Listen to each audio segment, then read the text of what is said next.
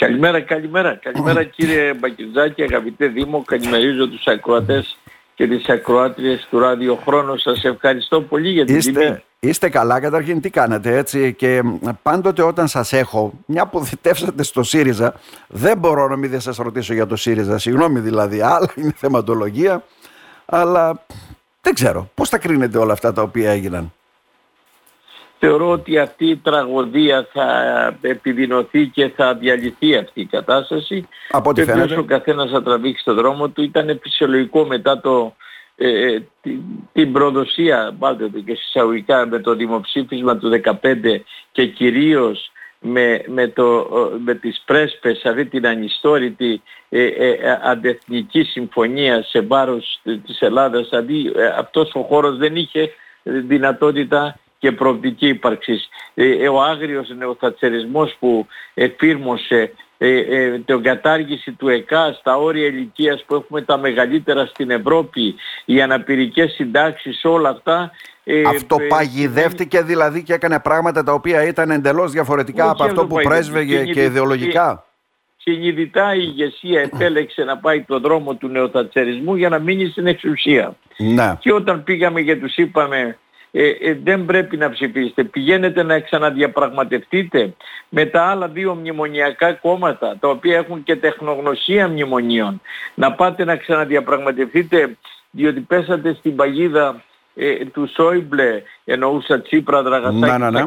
αυτοί, αυτοί ήταν οι διαπραγματευτές. Ε, τώρα γιατί οι μισοί κάνουν τους αριστερούς και άλλοι κάνουν τους νεοφιλελεύθερους, yeah. δεξιούς ή οτιδήποτε άλλο; Για να παραμείνουν στην εξουσία. Έτσι λοιπόν αυτό το κόμμα δεν είχε προοπτική διότι ε, κατήδησε να είναι το όνειδος της αριστεράς στην Ευρώπη. Ξέρετε τι είναι να εφαρμόζει άγριο νεοθατσερισμό ένα κόμμα που ψηφίστηκε στο όνομα της αριστεράς; Είχα διαφωνήσει ο μόνος στο πολιτικό γραφείο, ακόμη και αυτοί που φωνάζουν τώρα κατά του Κασελάκη, είχα διαφωνήσει να πάμε με τον Καμένο. Ο, ο μόνος που είχα διαφωνήσει στο πολιτικό γραφείο του 11 μελές ήμουν εγώ. Δηλαδή, θέλω ε, να καλά, αυτό δεν ότι... ήταν αραβώνας τότε η γάμος ή σύμπραξη ναι. δύο κομμάτων. Τώρα με συγχωρείτε πολύ. Είχε... Ε, πρέσβευαν εντελώς διαφορετικά προ... πράγματα. Δεν, δεν είχε προοπτική αυτό το κομμα μετά το δημοψήφισμα που πρόδωσε το λαό και μετά το τρίτο μνημόνιο, μετά το νόμο Κατρούγκαλου, μετά τις πρέσπες, δεν είχε προοπτική διότι είχε περάσει σε απόλυτη ε, θεσμική και πολιτική εξαχρίωση. Ζούμε μια φάση υπό αριστεράς. Αυτό λέω στο τελευταίο μου βιβλίο. Βγαίνει σε ένα μήνα ναι, ε, ε, αγορά εργασίας και συντάξεις. Είναι, έχουμε πίστη στη φάση της υποαριστεράς. Αυτό δεν είναι αριστερά που συζητάμε τώρα. Ε, ε δεν είναι Άρα πολιτική, δηλαδή άνθρωποι είναι... που ως υπουργοί εφάρμοσαν τα μνημόνια, εφάρμοσαν όλα αυτά, τους αντιμνημονιακούς νόμους, συντάξεις, όλα και... Τώρα, ε, το, συγγνώμη για την έκφραση, το παίζουν αριστεροί. Εγκαλούν τον Κατσελάκη που και αυτός τώρα ε, ε, άπειρος. Ε, λέει, ναι. λέει αυτά που λέει και δεν έχουν σχέση βεβαίως ούτε με, με αριστερά ούτε με και μια προοδευτική δημοκρατία. Ο άνθρωπος ακόμη δεν έχει ε, δεν λέω ότι δεν έχει απόψεις, δεν έχει ακόμη κατασταλάξει τι θέλει για αυτό τον έρμο λαό. Ε, δεν αποκλείω βέβαια ε, διότι ο λαός αρκετά παίρνει και πολύ ελαφρά και αναδειχνεί ηγέτες ναι, ναι. που τελικά αργότερα τον απαγοητεύουν. Σε κάθε, σε κάθε περίπτωση όμως θεωρώ ότι αυτοί που φωνάζουν τώρα στο όνομα της αριστεράς κατήντησαν την αριστερά και βεβαίως την προσέβαλαν και δεν έχουν δικαίωμα να μιλούν στο όνομα της αριστεράς. Αυτό λέω, αυτό τους είπα και το 2015 όταν τους είπα ε, τι θέλετε εσείς και ψηφίζετε αυτά και δεν πάτε να ξαναδιαπραγματευτείτε ε, αφού αποτύχατε στην πρώτη διαπραγμάτευση να πάνε με το ΠΑΣΟΚ και με τη Νέα Δημοκρατία να ξαναδιαπραγματευτούν για καλύτερο αποτέλεσμα υπέρ του λαού. Το είδανε πολύ εξουσιαστικά, τους άρεσε η εξουσία, Εμάς δεν μας άρεσε η εξουσία. Εμάς δεν μας άρεσε η εξουσία. Εμένα δεν μου άρεσε η εξουσία. Είπα αυτή την έννοια, είπα δεν θα ψηφίσω αυτό τον κοινωνικό αρμαγεδόνα, αυτό το κοινωνικό μακελιό κατά του λαού μας. mm Μάλιστα. Ο διορατικός ε, Αλέξης Μητρόπουλος, τελευταίο ερώτημα στα πολιτικά. Ε, τι βλέπει να γίνεται, δύο κόμματα. Βλέπω να υπάρχουν δύο-τρία πολιτικά μορφώματα αβαρή, ανίσχυρα και χωρίς κοινωνική ε, παρέμβαση. για τις ευρωεκλογές και βεβαίως βλέπω οριακά να επιβιώνει με ό,τι του μείνει ο Κασελάκης για τις ευρωεκλογές αλλά όλοι οι άλλοι όποιες πρωτοβουλίες και να πάρουν δεν θα έχουν καμία διότι ο λαός τους έχει γυρίσει την πλάτη ε. και δεν έχουν αξιοπιστία και κύρος στο λαό αυτοί οι οποίοι φωνασκούν και τώρα εγκαλούν τον Κασελάκη. Τα είδαμε επί Λαφαζάνη βέβαια. Εντάξει, η Κωνσταντοπούλου μπόρεσε και μπήκε στη Βουλή. Εντάξει, οριακά όλα αυτά. Ναι, θα φανεί στις επόμενες εκλογές. Μάλιστα. Τώρα, είπατε προηγουμένω. Αλλά αυτό δεν ενδιαφέρει και πολύ το λαό. Περισσότερο η ακρίβεια ενδιαφέρει. Ε, η, το, το, το, το, το φορολογικό μπογκρόμ κατά το μικρομεσαίων. Κατά των μικρομεσαίων, ναι, που δεν, βλέπω να αλλάζει κάτι. Που δεν βλέπω να αλλάζει κάτι, κύριε Μητρόπουλε, εκεί. Όχι, ε, ε, δεν δε θα περάσει αυτό εύκολα. Δεν, θα, περάσει, λέτε. Δεν θα περάσει εύκολα. Δεν θα περάσει εύκολα. Τώρα ε, διαβάζω στο χθεσινό βήμα ε, στο ένθετο το 64% του ΑΕΠ ο υπεράκτιος πλούτος των Ελλήνων. Δηλαδή αυτοί που εγκαλούν για φοροφυγάδες τους δημοσιογράφους, τους δικηγόρους, τους μηχανικούς, τους ναι, ναι, ναι. τεχνικούς, τους αγρότες, τους αγρότες έχουν τον πλούτο τους σε υπεράκτιες εταιρείες. Δηλαδή πολλοί από αυτούς ε, ε, ενώ δεν πληρώνουν φόρους σύμφωνα με το κυριακάτικο βήμα, έτσι. Ναι, υποτίθεται ε, αυτοί οι φόροι ήταν και πολύ... Τον επικεφα... Και τον επικεφαλής του φορολογικού παρατηρητηρίου της Ευρωπαϊκής Ένωσης, τον κύριο Γκαμπριέλ Σούκμαν, το 64% του ΑΕΠ των Ελλήνων, ο υπεράκτιος πλούτος των Ελλήνων, δηλαδή 132 δισεκατομμύρια. Και αντί να πιάσει τα 132 δισεκατομμύρια, πιάνει το μπακάλι της Ξάντης και της Κομωτινής να τον υποχρεώσει να δηλώσει 1900 ενώ ναι, δεν ναι, έχει ναι. πιάσει 1900.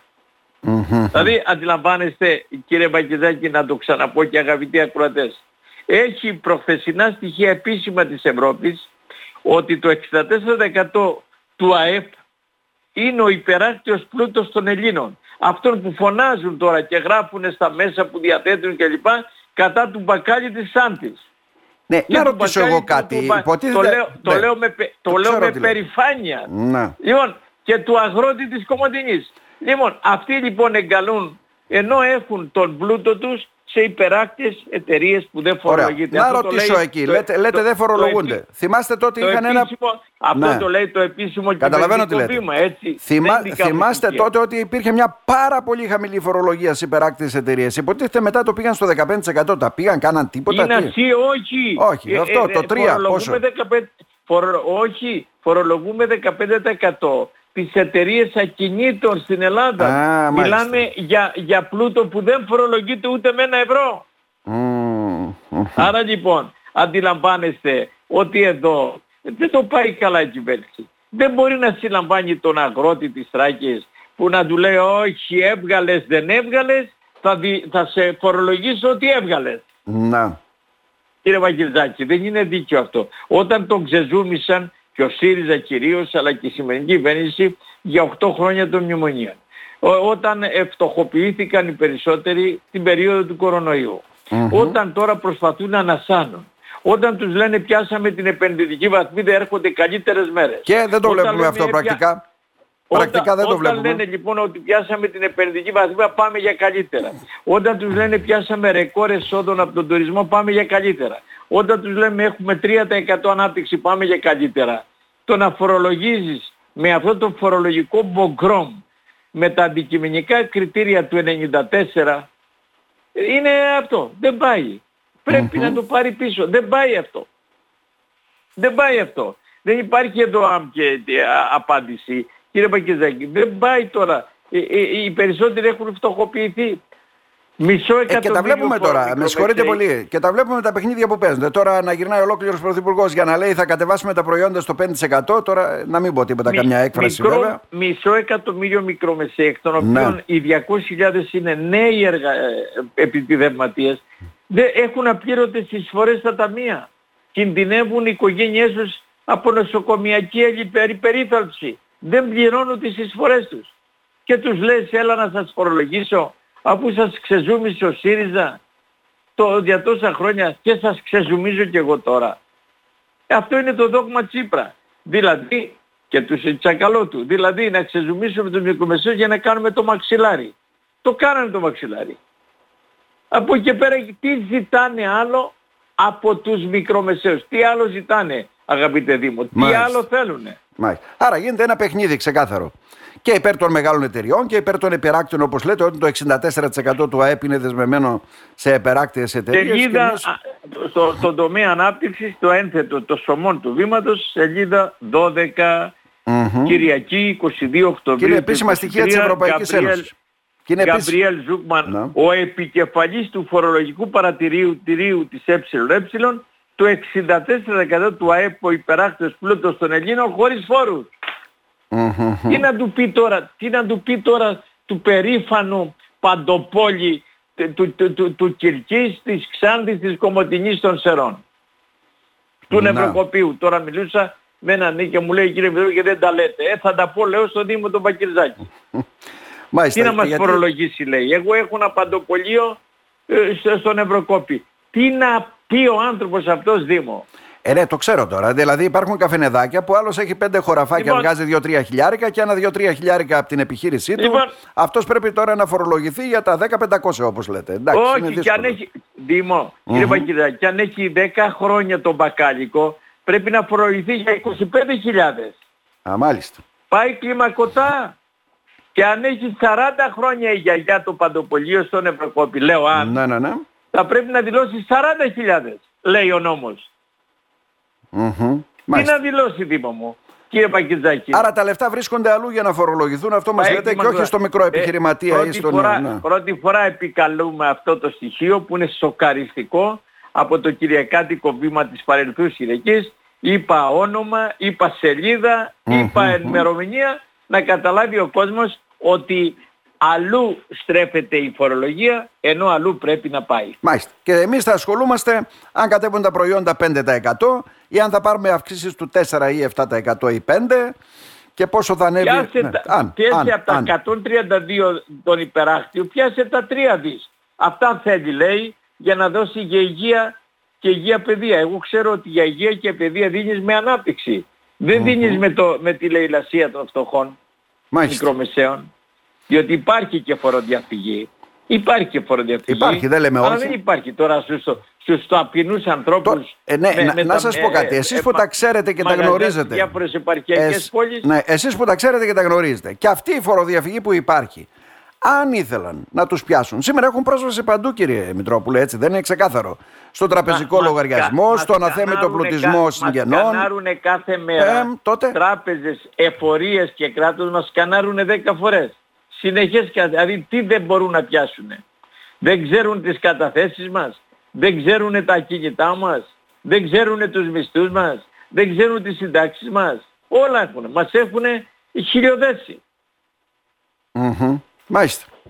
Αυτή είναι η ταπεινή μου άποψη στην εξαιρετική σας εκπομπή κύριε Ιμπακηδάκη. Να είστε καλά κύριε Μητρόπουλε. Έτσι και για Χαίρετε. το ζωηρό τόνο Χαίρετε. όπως λέμε να σας ευχαριστήσουμε θερμά. Να είστε καλά. Ευχαριστώ πάρα πολύ για την τιμή σας. Ευχαριστώ. είστε καλά. ευχαριστώ.